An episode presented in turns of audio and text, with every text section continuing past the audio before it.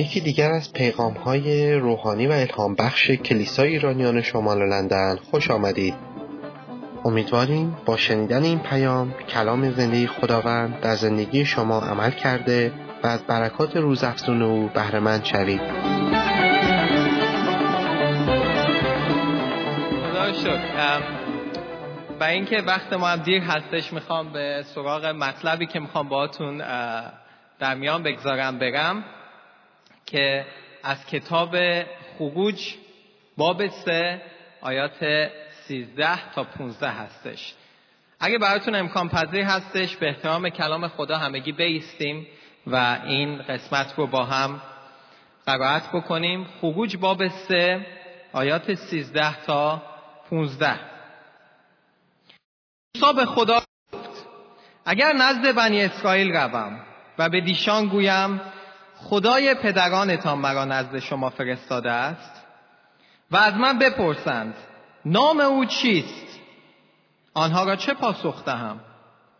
خدا به موسی گفت هستم آنکه هستم. به آنان بگو هستم مرا نزد شما فرستاده است. و باز خدا به موسی گفت به بنی اسرائیل بگو خدای پدرانتان خدای ابراهیم خدای اسحاق و خدای یعقوب مرا نزد شما فرستاده است.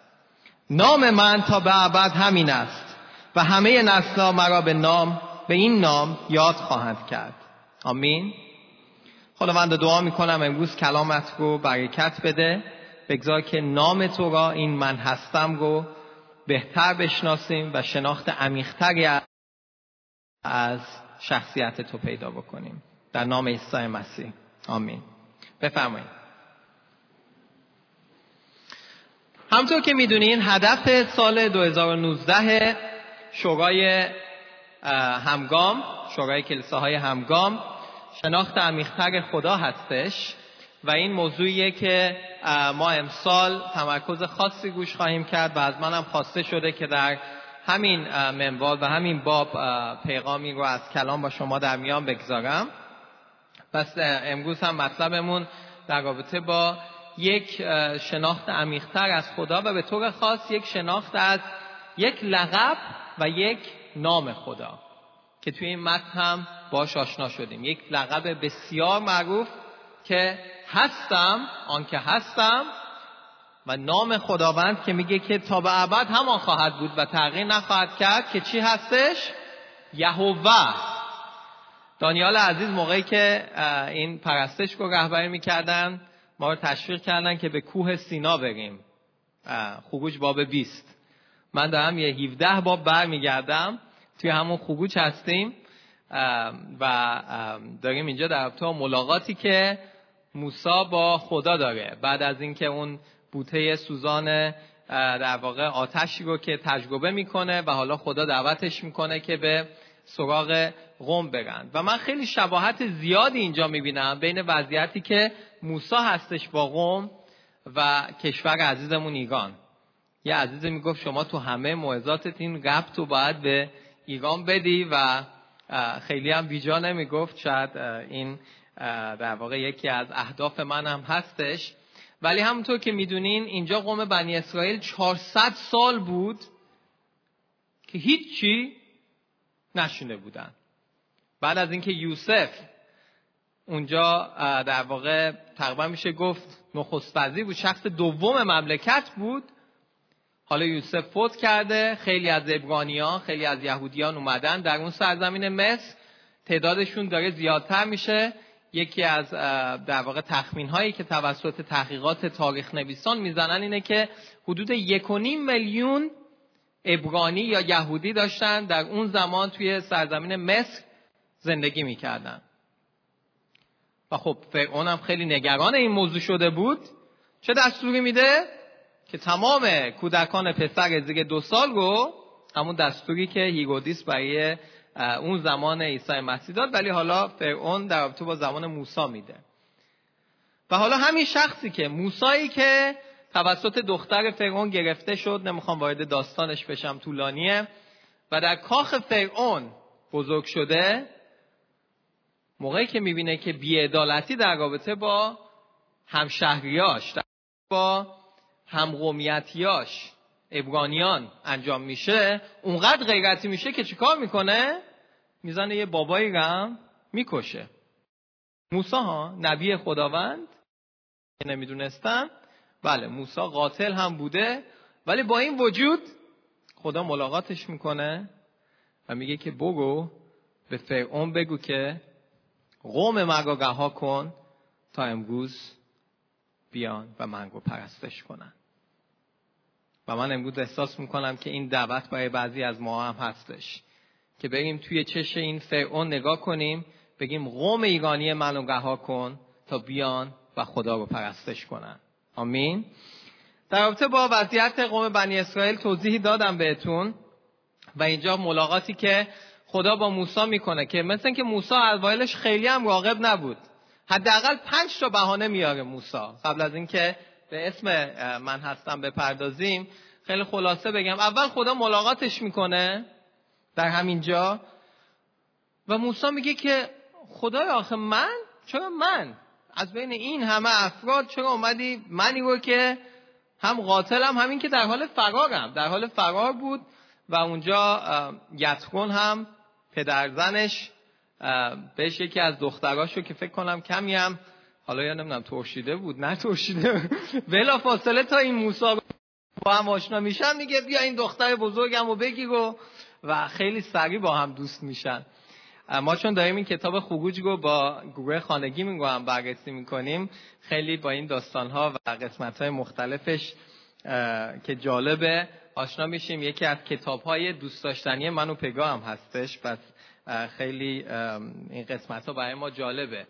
که میرم و اونجا موسا حالا ازدواج کرده و بعد خدا در یک زمانی ملاقاتش می‌کنه. بس اول موسا میگه که چرا من؟ من کیستم؟ چرا منو انتخاب کردی که این مأموریت رو انجام بدم؟ من خیلی کوچیکم. و بعد بهانه دومی که میاره میگه که همونطور که خونده میگه حالا برفرض اصلا من قبول کردم. بگم به قوم چی بگم؟ الان اصلا خدا می‌خواد فردا منو بفرسته ایگان بگم به ملتم چی بگم؟ بگم کی منو فرستاده؟ بگم چه خدایی منو فرستاده؟ چه شخصی منو فرستاده؟ و خدا اینجا بهش چی میگه؟ میگه برو بگو من هستم منو فرستاده. من یادم یه شاگرد نویمانی داشتم. و به ایشون داشتم دروس آلفا رو تدریس می‌کردم. گفتم یکی از این در واقع طریق که خدا خودش رو معرفی می‌کنه من هستم هستش. گفت چی؟ گفتم من هستم. گفت خب منم هستم. گفتم بله این من هستم و اون من هستم خیلی فرق می‌کنه. و امروز هم می‌خوایم به این مفهوم من هستم واقعا بپردازیم که آخه خدای اسم دیگه ای نبود. یه اسم مثلا بگو بگو. خدای کهکشان ها خدای سبایوت پروردگار عالم و آدم منو فرستاده. نه میگه میگه که بگو من هستم فنو فرستاده. حالا تازه با اینکه تاکید بیشتری هم باشه میگه که هستم آنکه هستم. قضیه خیلی فلسفی تر هم میشه. بهانه سومش میگه که اصلا میگم میگم من هستم فرستاده. البته اینو بهتون بگم. چه برای اون زمان یهودیا و ابرانیان چه برای زمانی که عیسی مسیح هم همین لقب رو به کار می‌بره؟ برای اونها مفهوم و موضوع خیلی واضح بود. برای من و شما امروز فکر می‌کنیم من هستم چه نام ناآشنا و عجیبی. ولی موقعی که عیسی نامو به کار می‌بره بلا فاصله می‌خوام ببرن سنگسارش کنن. چون اونا می‌دونستن که این چه نامیه که عیسی داره به کار می‌بره. موضوع سومی که موسی داشت بهانه می آورد این بود که حالا برفرض اینو من بگم اگه حرف منو باور نکردن چی؟ اون موقع چی کار کنم؟ که خدا بهش یکی دو تا نشانه یا در واقع یکی دو تا معجزه میده در رابطه با اون مار در رابطه با اون دستی که در واقع پر از اون جزام بود و بعد می‌کنه در رداشو در میاره اینم میگذره بعد میگه که آقا من اصلا حرف زدم بلد نیستم لکنت دارم تا بخوام برم اونجا بگم که خدا اصلا قوم به من میخندن و بعد میگن که بیا بگو پی کارتو نمی‌خواد اصلا تو برای ما موعظه کنی و خدا میگه هارون رو ببر با خودت هارون که می‌تونه حرف بزنه هارون رو ببر برادرت اینجا هم موسا همطور که از عکسش هم پیداست نزدیک حدود هشتاد سالشه. موقعی که می‌خواست قوم رو در واقع به اون سمت هدایت بکنه. و آخر توی آیه اینجا توی آیه سیزده چهار سیزده میگه. همه اینا رو شنیده همه اینا رو با خدا طی کرده. لحظه آخری که می‌خواد بگه میگه ولی موسا گفت خداوندا تمنا دارم. دیگری را برای این کار بفرستی. ای بابا باز برگشتیم به اول خط. به زبان امروزی. خدایا چون هر کی دوست داری بی خیال من یکی شو این کار من نیست. من نیستم. می‌خوای بفرستی؟ می‌خوای بفرستی ایران؟ کوگوشو بفرست. چرا بیخه منو کشیدی؟ اون یکی خواهر رو بفرست. ولی خواهر نسیم مسئول گروه خانگی نیست. ایشون رو بفرست. چرا چرا من؟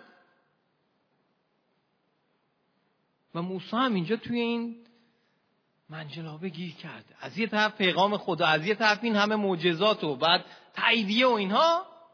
از طرف دیگه حالا من بگم تو کاخ فرعون چی بگم آخه؟ من هستم منو فرستاده. یعنی چی؟ من می‌خوام قشنگ شما رو ببرم توی فکر موسا که خیلی هم این داستانهای کتاب مقدس رو خیال پردازی و بسیار عرفانی و در واقع چیزش نکنیم. عجیب غریبش که واقعی نباشه. ولی یکی از دلایلی که من رو واداش به این موضوع که این رو باتون این مطلب رو در میان بگذارم آیه ای بود که توجه منو خیلی جلب کرد. توی مزامیر مزمور 9 ده آیه فوقالعاده زیباییه در رابطه با شناخت خدا و در نتیجه توکل کردن. میگه آنان که نام تو رو مزمور 9 آیه 10 آنان که نام تو را می‌شناسند بر تو توکل میدارند. زیرا تو خداوندا هرگز جویندگان خود را وانگذاشته ای بعد از دیوید عزیز بسیار زیبا عنوان کردم. من از ایشون خواهش کردم که کاش ادامه می‌دادین این مطلبتون رو. خیلی داشتیم همگی لذت می بردیم که موضوع من نیست. من اگه به خدا اعتماد کردم خداوند من رو وا نخواهد گذاشت. ولی برعکس این هم صادق عزیزان. آنان که نام تو را نمی‌شناسند بر تو توکل نخواهند داشت. نه؟ آیا ما نام خدا رو می‌شناسیم؟ آیا ما امروز این من هستم گو هستم؟ آنکه هستم گو می‌شناسیم؟ بیایم با هم به مفهوم اولی که این موضوع داره بگیم. من امروز خلاصه می‌خوام پنج تا مفهوم از هستم آنکه هستم با شما در میان بگذارم. بله سلاید بعدی می‌تونیم بگیم. موضوع اول که خیلی هم ساده و ابتداییه ولی گاهی اوقات خیلی موضوع ساده و ابتدایی میشه که نه فقط ایمانداران بلکه خیلی های دیگه هم به اون توجه لازم رو نمیدارند اولین مفهومی که این جمله داره اینه که خدا وجود دارد و حاضر است. داشتن باور بر اینی که خدا وجود داره و ما هم به او باور داریم کافی نیست. آیا زندگی ما و اعمال ما هم این حقیقت رو منعکس می‌کنه؟ می‌خوام مثالی بزنم که یه مقدار شاید این مفهوم رو بازتر بکنه. فکر کنم حدود هفته پیش بود یا حدود ده روز پیش بود آقای دونالد ترامپ که خیلی از شما هم خوب میشناسنش یک در واقع تیم بیسبالی رو از یک دانشگاهی دعوت کرده بود به کاخش به وایت هاوس در واقع اون کاخ سلطنتی که دارن کاخ سفید. و به خاطر اینکه مدت ها الان دولت آمریکا تعطیله ایشون گفت که برای اینکه بتونم از شما پذیرایی کنم بهترین غذای آمریکا رو سفارش میدم براتون. چی سفارش داده بود؟ کلی پیتزا و کلی همبرگر سفارش داده بود. توی کاخ سفید از مهمانان به این صورت داشت داستان واقعیه ها داشت در واقع پذیرایی می‌کرد. حالا مهم من الان با غذاش کاری ندارم. به حال رئیس جمهور آمریکا که الان شاید میشه گفت شناخته, شناخته شده ترین شخص جهان هستش که حتی اونایی هم که توی ایران دو کلمه انگلیسی بلد نیستن اسم دونالد ترامپ و خیلی خوب بلدن. ایشون فرض کنید شما هم دعوت کرده. الهه جان من شما هم دعوتیم بریم به کاخ سلطنتی ایشون. و فرض کنید از موقعی که میرین اصلا با ایشون نه سلام علیکی بکنین نه کاری داشته باشین. بگین اونجا این پیتزا هم ببینین. بلا فاصله بگین سراغ سفره شروع کنیم به خوردن. بعد ایشون هی بیاد مثلا با این در واقع چنگاله بزنه به این لیوانه هم که مثلا می‌خواد یک سخنرانی بکنه. هیچ اصلا اهمیتی هم نده. و همه با هم مشغولن. حالا اینم هی میاد و میگه و نگاه می‌کنه و اصلا کسی کسی که باش کاری نداره. بعد میگه خب می‌خواستین قبل از اینکه شامو بخوریم یه دعایی بکنیم لاقل برای این سفره. نه اصلا همگی رفتیم. بعد چش تو چش میشیم. اصلا چش تو چش میشیم با آقای دونالد ترامپ. باز دوباره اهمیت نمیدیم. کار خودمون رو می‌کنیم. عجیبه نه؟ یا فرض کنین همین دعوت رو مثلا ملکه الیزابت از شما کرده. به جای اینکه بگین ادای احترام بکنیم بهش. اون کار نداشته باشین. بعد اونجا خبرنگار یه ژورنالیستی میاد با شما مصاحبه می‌کنه. میگه حالا من گیر دارم به الهی جان. الهی جان شما آیا به وجود آقای دونالد ترامپ اعتقاد دارین؟ مشخصه که اعتقاد دارم. من الان نه فقط اعتقاد دارم الان در کاخ سلطنتیش اینجا دارم شام می‌خورم. بعد میگم به نظر شما ایشون شخص خوبیه؟ رئیس جمهور خوبیه؟ بله بله مشخصه که واقعا اقتصاد این کشور رو و یک ابرقدرتی شده و به گفته خودشون مسیحی هم هستند و خیلی تعریف می‌کنه. و بعد ازشون سوال می‌کنه خب شما باشون وقتی داشتیم باشون سلام علیک کردین؟ بعد میگه نه واقعتش اونقدر مشغول شدم و اینقدر اینجا مسائل جالبی بود که هنوز نه. حالا من و شما امروز عنوان مسیحیان به کاخ سلطنتی خدای ما دعوت شدیم. ولی چقدر از ما با وجود اینکه اعتقاد داریم با وجود اینکه ایمان داریم. کلام خدا میگه که ایمان داری که خدا هست و وجود دارد. نیکو می‌کنی. شیاطین نیز ایمان دارن و به خود میلرزند. ولی این ایمان کافی کافی نیست. چه کار کردیم؟ خدا در روز داوری نمی‌پرسه که کوگوش به پسر من عیسی مسیح ایمان داشتی؟ بعد میگه بله اینا. بعد خب همین کافیه. بیا بگو با این, با این ایمان چیکار کردی؟ ما خیلی از ماها در کاخ سلطنتی خدا وجود داریم هستیم حاضریم ولی با خود پادشاه کاری نداریم. ما باش وقت میگذرونیم و پیششیم. فقط اعتقاد داریم که خدا هست. من هستمی وجود داره. ولی این من هستم کیه؟ آیا شناختی ازش داریم؟ آیا باش صحبتی داشتیم؟ آیا مصاحبتی داشتیم؟ نه خبری نیست. مزمور 19 یک. آیه میگه آسمان جلال خدا را بیان می‌کند و فلک از اعمال دستهای او سخن می‌گوید. یا توی همین مزمور 139 در رابطه با به وجود اومدن ما. میگه از زمانی که در رحم مادرت بودی من تو رو شکل بستم. یا استخوان بندید که انجام می‌شد من در اونجا حاضر بودم. چه شکوه و جلالی هست که این خدای ما داره. یا آیه دیگه از اشعیا براتون بخونم که راجع به عظمت و راجع به این نیکویی خدای ما داره صحبت می‌کنه. 46 9 تا 10 امور پیشین را از ایام کهن به یاد آورید. من خدا هستم و جز من کسی نیست.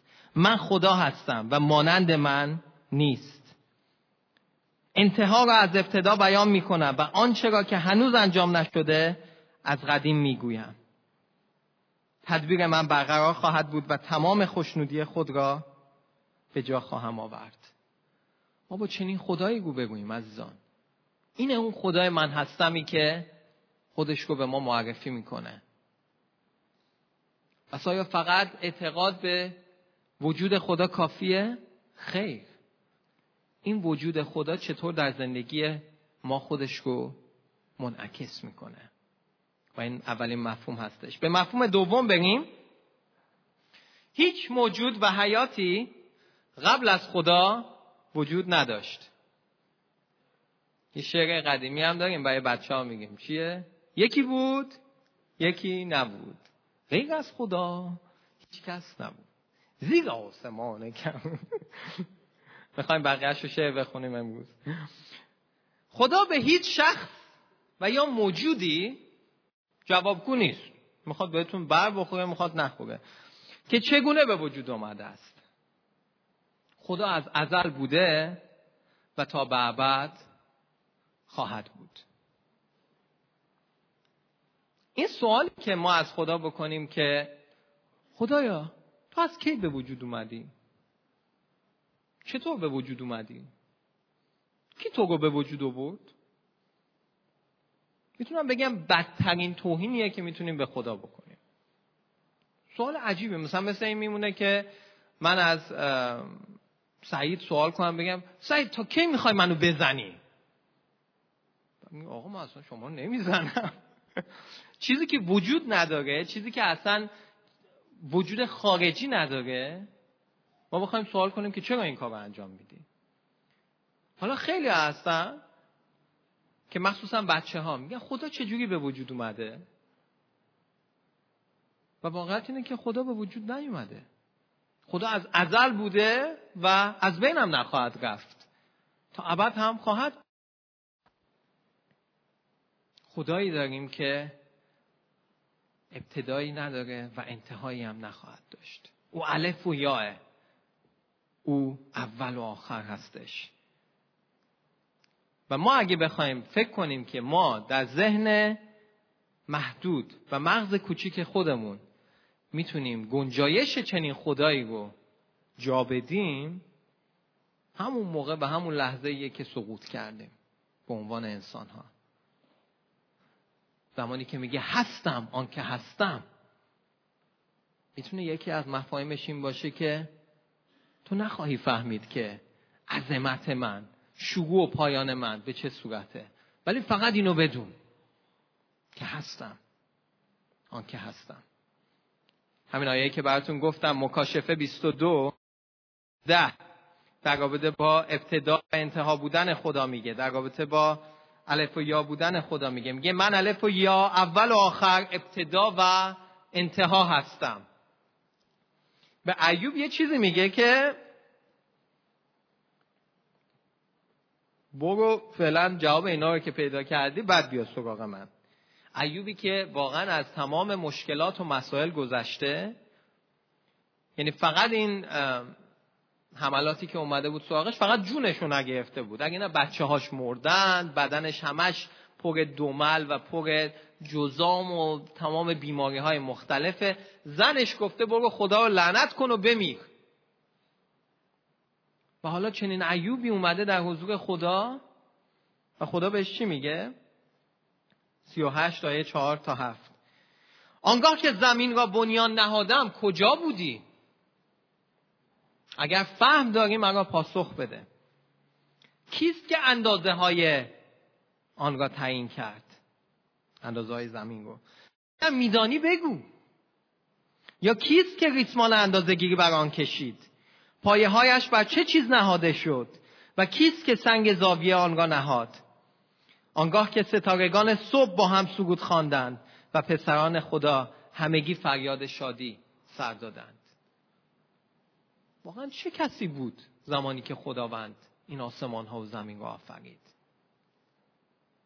آیا ما فهممون؟ آیا ما عقلمون اینقدر قد می‌کشه که بخوایم راجع به یک نقطه کوچیکی واقعا این نقطه میلیمتری به عنوان کلیسای شمال لندن در لندن در انگلستان در کره زمین در منظومه شمسی در کهکشان نگاه شیری بعد ما 11 میلیارد کهکشان هم داریم. حالا ما توی اون نقطه میلیمتری به خدا میگیم تو راستی از کجا به وجود اومدی؟ کی به وجود اومدی؟ خیلی عجیبه نه؟ و باید این شناخت رو از خدا داشته باشیم. که این هستم آنکه هستم گو ما نمی‌تونیم در فکرمون گنجایش بدیم. آیه بعدی رو می‌تونید خودتون بعدا مطالعه بفرمایین. به موضوع سوم بگیم خدای ما تغییر ناپذیر است. شناخت سوم از این هستم آنکه هستم. خدای ما تغییر ناپذیر است. من خیلی خوشحالم که امروز برای اولین بار این پیغامی رو که باهاتون در میان می‌گذارم قبل از شما من جمعه شب با بالای پنجاه در واقع کاربر اینترنتی در ایران در میان گذاشتم. یک جلسه ای بود و حداقل پنجاه یوزر بودن. حالا بعضی هاشون هم چند نفر با هم بودن. و به عزیزانم گفتم گفتم که من موضعی رو که یک شنبه خواهم کرد اول شما دارین میشنوین. و اونجا یکی از عزیزان در رابطه با این موضوع موقعی که در واقع داشتم عنوان می‌کردم واقعا تحت تاثیر قرار گرفته بود و همین موضوع رو تعیین کرد تاکید کرد. گفت که این خدای ما که تغییر نکرده همون تغییر رو که در بنی اسرائیل به وجود آورد می‌تونه برای ایران ما هم به وجود بیاره. و من هم تایید کردم صحبتش رو. هیچ عامل شخص و اتفاقی خدا رو غافلگیر نمی‌کنه و شخصیت او رو تغییر نمیده. خدا مثل ما انسان ها عمل نمی‌کنه. یه آیه براتون بخونم از ملاکی که همین موضوع رو خیلی زیبا توصیف می‌کنه و توضیح میده. ملاکی سه شیش. این آیه میگه که من که خداوند هستم تغییر نمی کنم از همین روز که شما ای فرزندان یعقوب هلاک نشده اید. من مثل شما تغییر نمی کنم چقدر ما چه تو گروه خودمون چه در جوامع ایرانی چه مسیحیش چه غیر مسیحیش. ما درد دل و حرفای خیلی در واقع دل شکسته میشنویم از عزیزانی که بابا من و فلانی یه مدت اونقدر با هم دوست بودیم با هم بیزنس می‌کردیم با هم رفیق بودیم اصلا کلید خونم و مغازم و همه چی دستش بود. بعد یهو همه چی به هم خورد. اصلا من اونقدر به این شخص اعتماد داشتم که زن و بچه همون پیشش میذاشتم. بعد حالا فردا اومده پول منو خورده تو چش منم نگاه نمی‌کنه. آیا این داستان ها آشناس براتون؟ برای ما که خیلی آشناس و خدا میگه که من مثل انسان ها نیستم. من حرفی رو که زدم اگه یک بار نقشم رو معرفی کردم من تغییر نمی کنم میگه نام من تا به ابد همین خواهد بود. چی بود نام او؟ یهوه اوست. و این من هستم. لقبی که خدا برای خودش استفاده می‌کنه. این کلمه یهوه بالای 4500 بار در کلام خدا عنوان شده. امروز هم در پرستش دانیال عزیز بارها به بعضی از این اسامی اشاره کرد. یهوه خدای سبایوت یهوه شالوم یهوه شافی.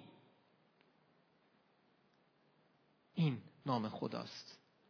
و طریقی که خودش رو داره معرفی می‌کنه توسط هستم آنکه هستم. یعنی من تغییری نکردم. من همان کسی هم که بودم و هستم. ابرانیان 13 چی میگه؟ عیسی مسیح دیروز امروز و تا به ابد همان است. تغییری نمی‌کنه. ما ایم که تغییر می‌کنه. ولی او تغییر نمی‌کنه. یعقوب رو بزنیم براتون بخونم. یعقوب یک 17 تا 18 میگه هر بخشش نیکو و هر عطای کامل از بالاست. نازل شده از پدر نورها که در او نه تغییری است و نه سایه ناشی از دگرگونی. نه تغییری هست نه سایه ناشی از دگرگونی. یهو خدا پاشه بگه ای وای چهل ساله که این ایران اونجا 400 سال بود اینجا الان 40 ساله. این ایران الان تو این وضعیت الان من چیکار کنم؟ بیا بیا اینجا ببینم پولس. یه جلسه رهبران بذاریم ببینیم این ایران رو چیکار کنیم اینجا الان؟ نه. نه. در این چهل سال خدا ساکت نبوده؟ اتفاقا من خیلی هم از خدا و از مسئولین ممنونم که در این چهل سال چقدر با مسیحیان و با کلیسا همکاری کردن که این همه تعداد زیادی از مسیحیان دارن به مسیحی ما میارن. من خودم قبل از انقلاب نبودم ولی چیزهایی که شنیدم اینه که قبل از انقلاب خیلی مردم مایل و راسخ به اینی که به پیغام عیسی مسیح و به پیغام انجیل پاسخ مثبت بدن نبودن. خیلی ایدئالیستیک و سکولار و ایتیوس بودن. همه کلمات انگلیسی. ولی یعنی خیلی آدمایی نبودن که حتی به وجود خدا هم اعتقاد زیادی داشته باشن ولی الان اونقدر مردم تشنه که در یک جلسه خانگی بالای پنجاه نفر پنجاه کاربر آنلاین یک ساعت ساکت نشستن تا کلام خدا رو بشنون.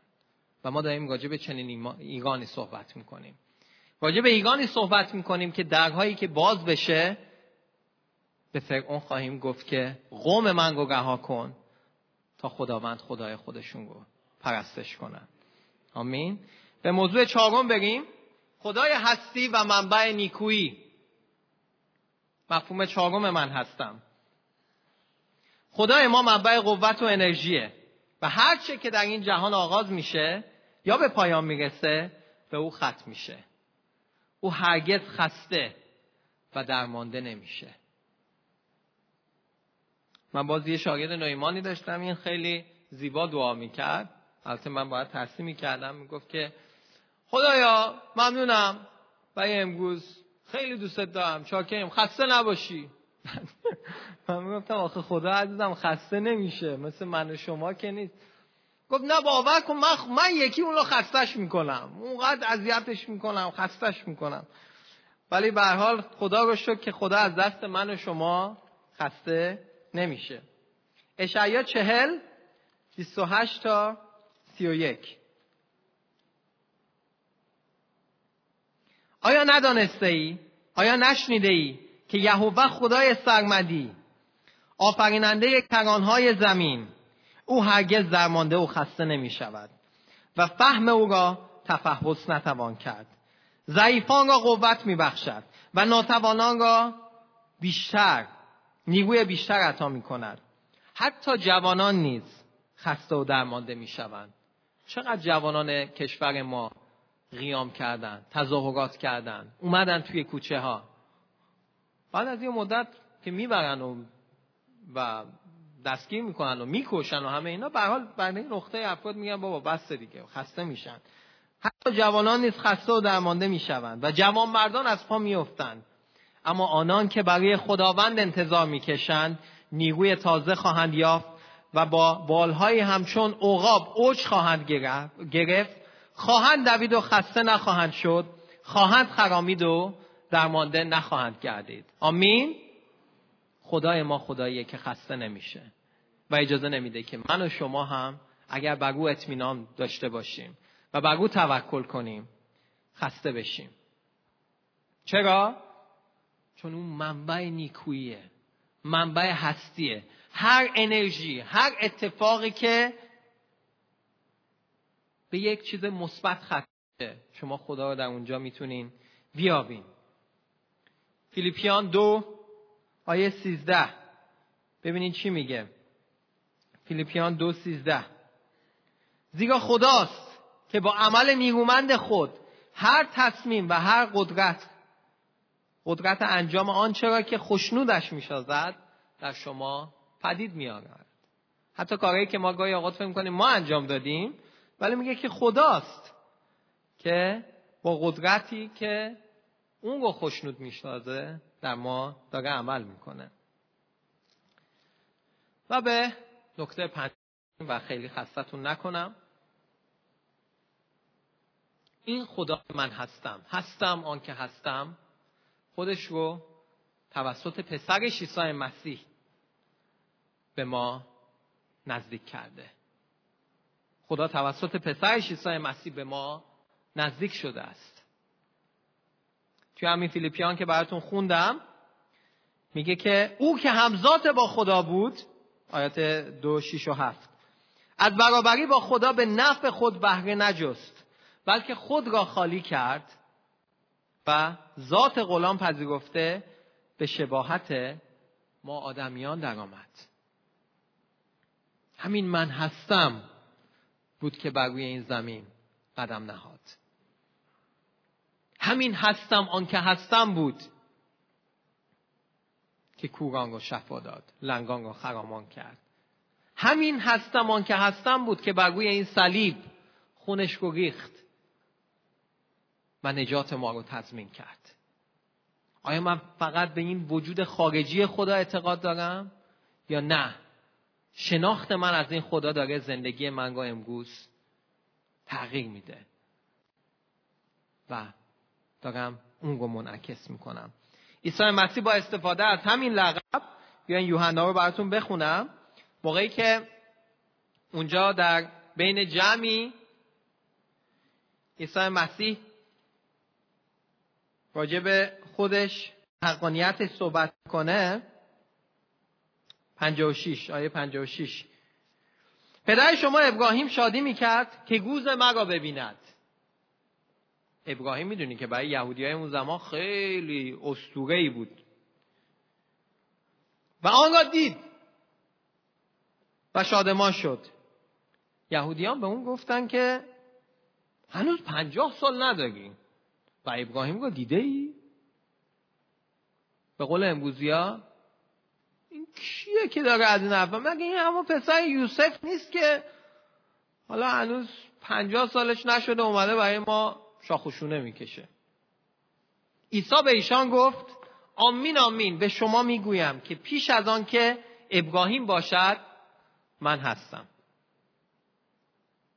اگه شما امروز معلم کلام خدا هستین احتمالش خیلی زیاده که یکی کلام به دست خیلی شادان و شنگول پیش شما اومده باشه بگه بعد کوگوش کشیش ادوارد یه غلط املایی توی کتاب مقدس پیدا کردم.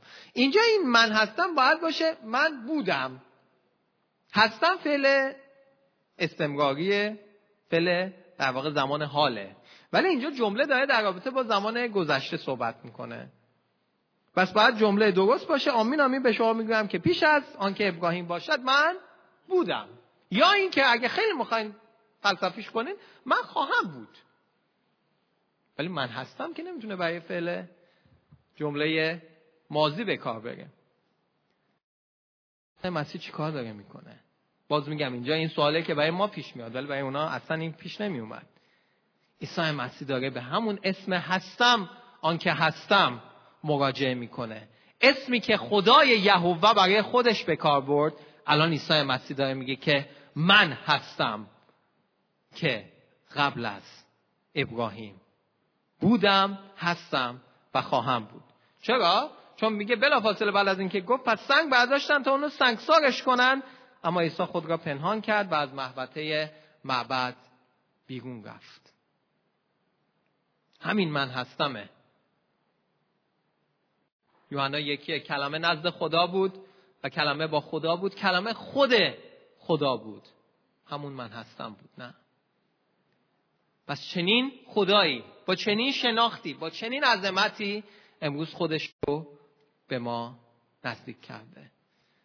یک موقعی برای این پنج نکته بکنیم در سلاید بعدی. خدا وجود دارد و حاضر است. هیچ موجود و حیاتی قبل از خدا وجود نداشت. خدای ما تغییر ناپذیر است. خدای هستی و منبع نیکویی است. و خدا توسط پسرش عیسی مسیح به ما نزدیک شده.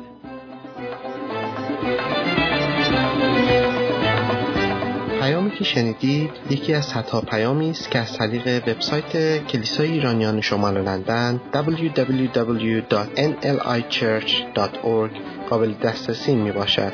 امیدواریم از این پیام برکت کافی را برده باشید.